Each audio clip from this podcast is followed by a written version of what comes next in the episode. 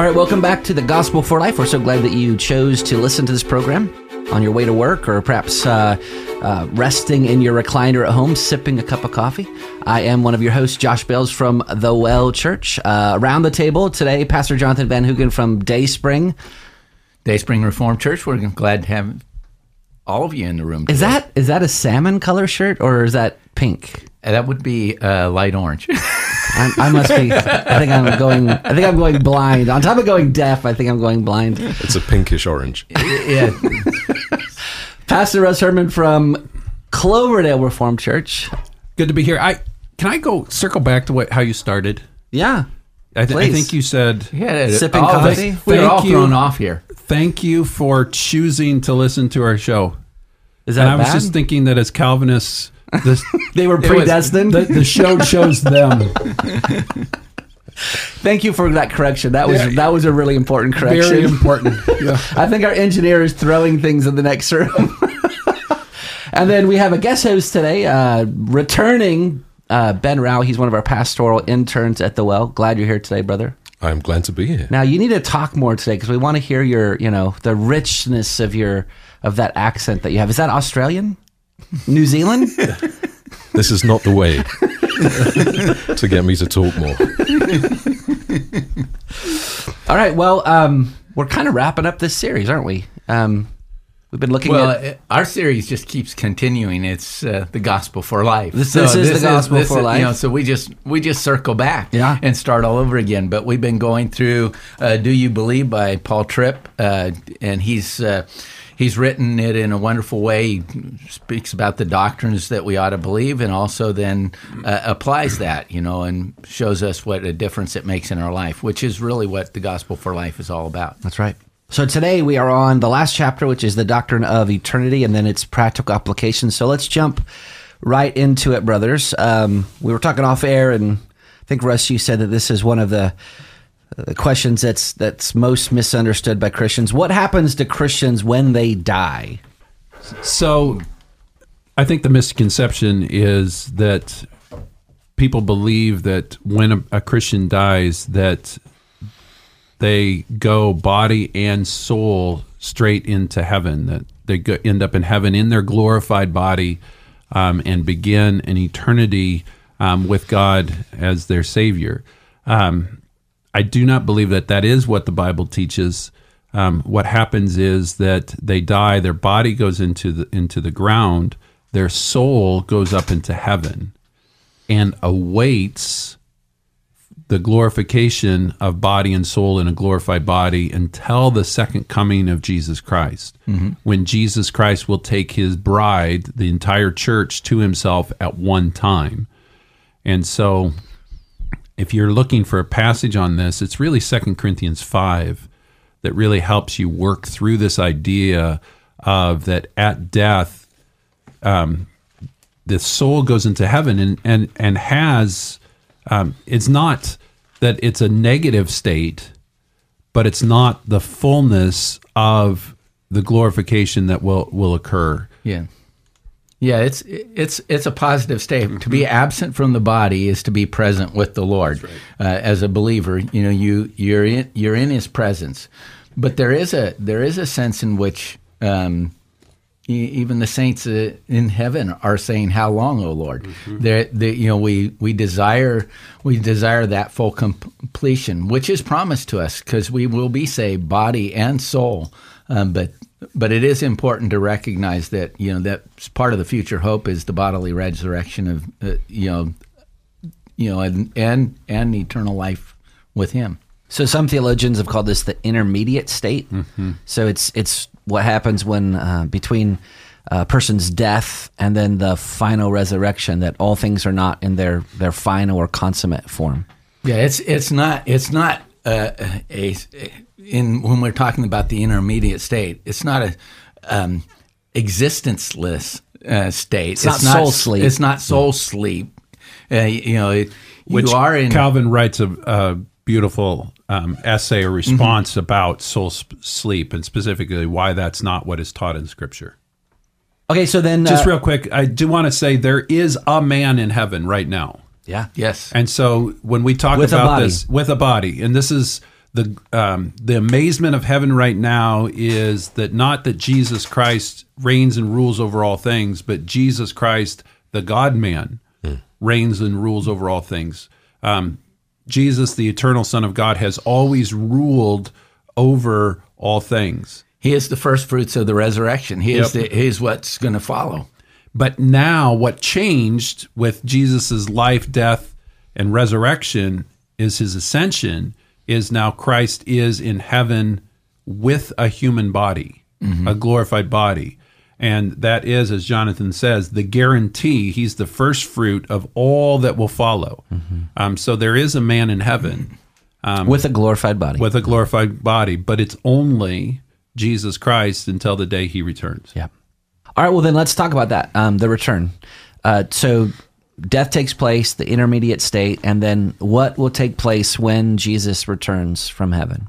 Wait, just real quickly, how many returns are there going to be of, of Jesus? Well, I, so I mean, I you say that somewhat snarkily, right? Uh, playfully, but um, it actually does depend on which eschatology you hold, because um, like we're, hopefully we're going to do a, a series um, on, on dispensationalism and covenant theology coming up. But if you're if you're of the dispensational persuasion, then you could hold to like three or four different returns of Christ. Hopefully, we'll clear that up. But but our it's our contention that Jesus just returns one time at, at the end of this age.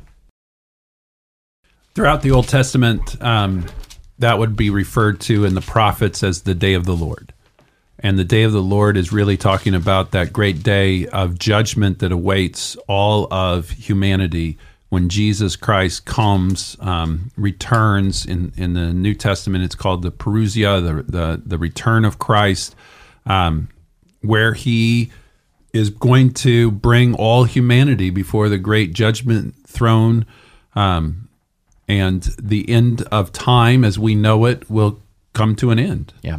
And um, it's at that point where he is going to separate the righteous from the unrighteous, those that are in Christ Jesus from those that are outside of, of Christ Jesus. Um, and the Bible tells us that we have been living in the last days for 2,000 years now. And there are signs that occur throughout these last days that you'll see, and I would say in cycles throughout that time period that will point to the return of Christ, a day that is unknown. Um, and so the last one of the last instructions that the disciples were given um, were actually given by an angel that were basically, "Hey, why are you here staring up into heaven? Um, you're not to know the time and the date." Jesus Christ told his disciples, "Nobody knows the time and the date, so don't worry about that. Worry about what you've been given a task to do, which is to go into all the world and make disciples." This matter of the return of Christ and the resurrection um, is actually spoken of in the in the book of Daniel in chapter twelve, um, where it talks about um, the people being delivered, everyone whose name is found written in the book, and many of those who sleep in the dust of the earth shall awake, some to everlasting life, some to shame and everlasting contempt. And that, that that's the resurrection we're talking. There's a resurrection of the righteous and the unrighteous. Yeah. Um, the, the there's an there's eternal condemnation for those um, who are without Christ. There is the uh, bodily resurrection and the joining of body and soul in eternal life with Yeah. Now everybody, both the righteous and the wicked, will get a new body. They'll, their their spirit will be well. Put put aside the adjective "new" for a second. Every every human being will be reunited with their body. The, the righteous, for sure, with glorified bodies. But then the judgment will take place. Mm-hmm. So it's not like even even the the souls of the damned. They're not just disembodied spirits. They have bodies. Hell is a, a physical place. And I, if I think First and Second Thessalonians are helpful books for people to turn to to to read and and think about and study the the return of Christ. Um, Paul spends a, a great deal of time talking about this with them because there were so many misconceptions um, and wrong ideas, and that he was trying to provide. Um, correctives for them that I, I think are helpful, um, not just for the first century, but for us today. So maybe as we're getting close to wrapping up this show, um, how do we think about applying this? Um, I, I, know that some of you guys are C.S. Lewis fans, especially the the Brit right next to us, but Yep. um, I think it was in Screwtape Letters where C.S. Lewis said that you have never met a mere mortal. Um, every person that you've ever met has an everlasting soul. If if we are only to live seventy years or eighty years at, at best, uh, we we've not even yet begun to live. Um, our, our our true existence, our our our everlasting existence is is yet to come. Where eternity is, is such a place where you could multiply on a, on a, the most powerful calculator millions times millions times millions, and you could subtract it from eternity, and it would not even take a millisecond away from eternity because it's everlasting. So when we're talking about eternity, we're not talking about this this doctrine that is theoretical or, or or doesn't have an impact. We're talking about a doctrine that everybody should have at the forefront of their mind. You've never met a mere mortal. You've only met people that will live everlastingly. I think the return of Christ should motivate or should influence the way a Christian lives in three different ways. One, um, Scripture always, when it talks about the return of Christ, every time it talks about that, always talks about being prepared. And that it's a call to live righteous, holy lives. Second, almost every time it's talked about in Scripture, it's talked about as an encouragement that we're to encourage one another with these truths. And I think that encouragement is twofold. One, it ushers us into our eternal joy and satisfaction of being in the presence of Jesus Christ. But I think also along with that is that it's the day when evil will be judged and evil will be eliminated. Mm.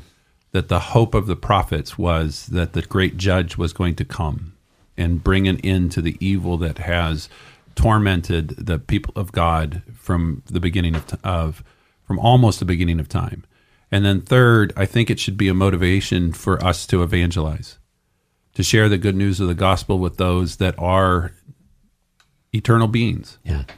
Um, I think it's in Mere Christianity that Lewis talks about this, but it's this idea that every person you come encounter will live forever. And Lewis goes on to say that there, if we could see them in that eternal state, we would either have a desire to fall down and worship them for what they become in their glorified state in heaven, or we would be so repulsed um, by what they become in eternal damnation. So this is um, something to meditate on, dear listener. Um, perhaps if you've if you've never listened to a sermon on eternity, uh, maybe a good primer for it would be. Sinners in the Hands of an Angry God by Jonathan Edwards. It's actually not about God's anger. It's actually about God's mercy that he holds sinners up from eternal damnation by his mere good pleasure. And it's, it's really a call to repentance and faith in the Lord Jesus Christ, especially for those who don't know them. You can actually find that on sermon audio and just listen to it if you'd like. Uh, we do have a conference coming up October 21st and 22nd. We're really excited about it. Uh, it's on the topic of the church. It's, um, I think, a very timely topic for the season that we are in currently. Uh, Dr. Joel Beeke and Dr. Derek Thomas are, are both going to um, join us this year as our speakers. If you go to reformationboise.com, you can sign up for free. And um, so we hope that you do that. Reformationboise.com. We'll see you next time.